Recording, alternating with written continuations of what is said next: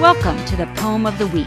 Each week, our poems are intended to help you practice the best, most current medicine by alerting you to studies that could change your practice. As usual, our host this week is National Public Radio's Dr. Michael Wilkes and Essential Evidence Senior Editor Dr. Mark Ebell. Gentlemen. Hello, Mark. Hello, Mike.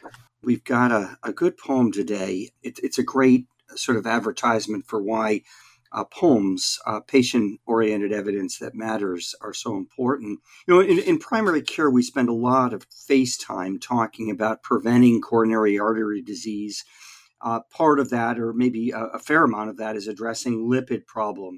Lipid impacting drugs include several classes, including statins and cholesterol absorbing inhibitors, fibric acid derivatives, bile acid sequestrants, the uh, so called PCSK9 uh, inhibitors, nicotinic acid. The list goes on and on. These drugs all differ uh, a bit with respect to their mechanism of action and also how much they can actually lower lipids. For most people, uh, a statin is the first line of therapy.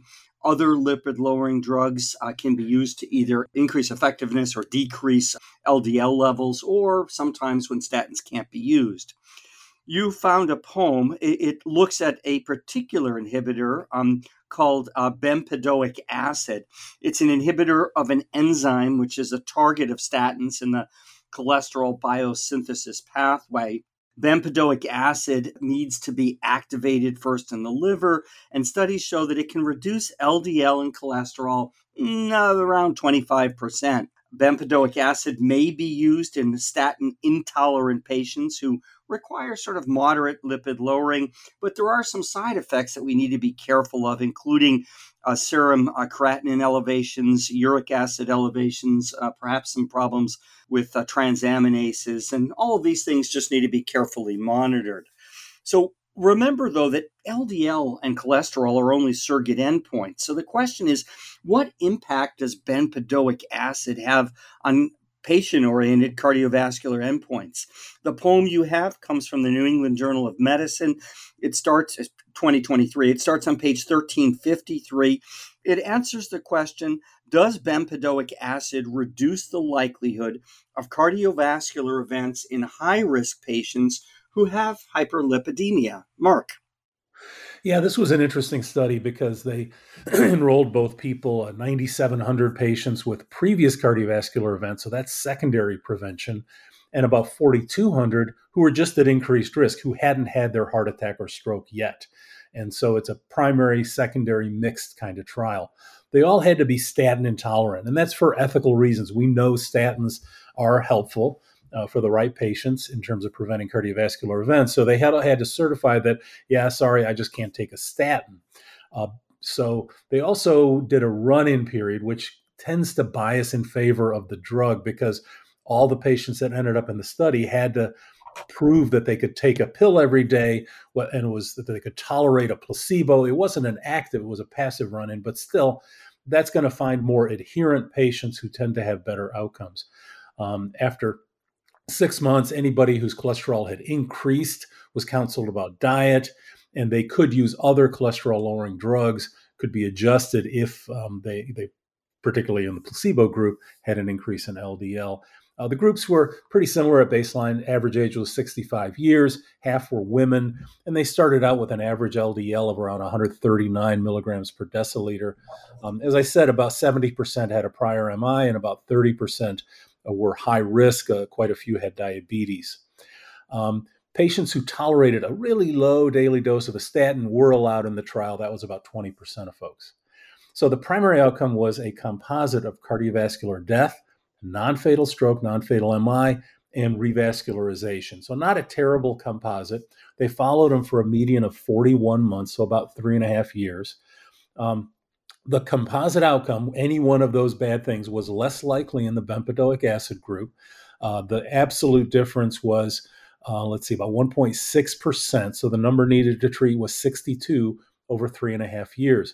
Now, this was driven primarily by significant reductions in both fatal and non fatal MI and coronary revascularization. There was no difference in cardiovascular or all cause mortality. So that's one important caveat is that it was mainly driven by less revascularization and less MIs.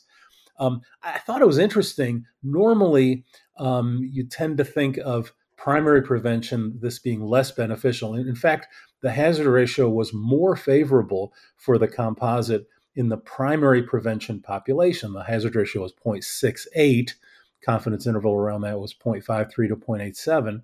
For the secondary prevention, those folks who'd already had a heart attack, their hazard ratio was 0.91 and was not quite statistically significant. So seemed to be more helpful in the primary prevention group. No difference between groups in myalgias, uh, premature discontinuation was pretty high in both groups. So these are people who said, I can't take this pill anymore, whether, but it was 30% in the placebo group and 30% in the bempedoic acid group. Like I said, that's high, but this is a population that seems maybe to be a little more intolerant of taking medications than, than other folks. So, bottom line, bempedoic acid uh, does reduce non fatal MI and the need for coronary revascularization, doesn't change mortality in the primary prevention group, the NNT to prevent one event was just over 40 for three and a half years. I think they uh, deserve some praise for having uh, half of their population, or just about half the population, be women. That wouldn't have been true uh, a decade or two ago. The number needed to treat of 62 is, um, you know, is is nice, but it's not uh, re- remarkable. I just am struck, Mark, with the, this 30% dropout rate uh, it doesn't surprise me, I guess, if with the active, uh, you know, chemical that 30% might have dropped out. But as you said, 30% in the placebo, that seems pretty high. Did they say why the people were dropping out?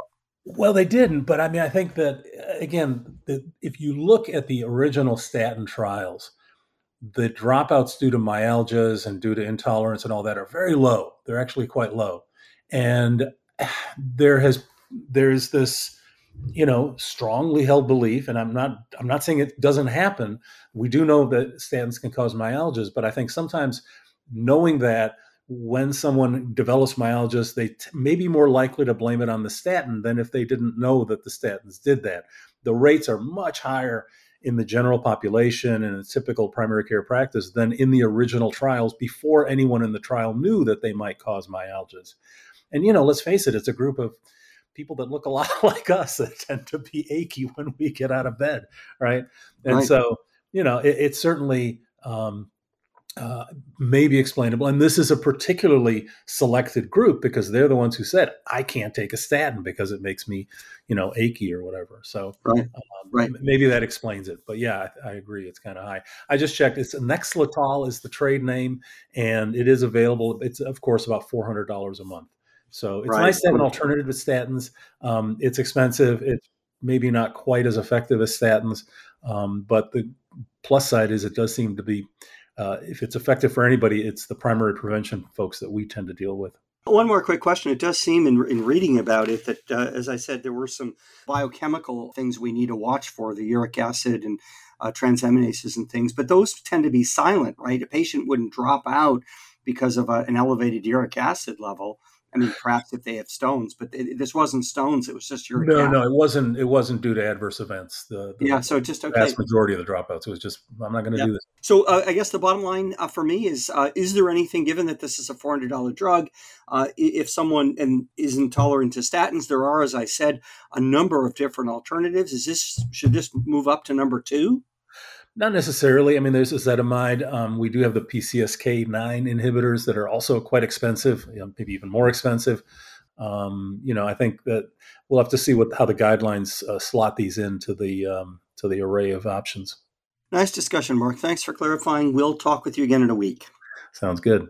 Well, that's this week's poem. Thanks for listening. If you'd like to read this and other recent poems, please go to www.essentialevidence.com. And please join us again next week for another medical poem.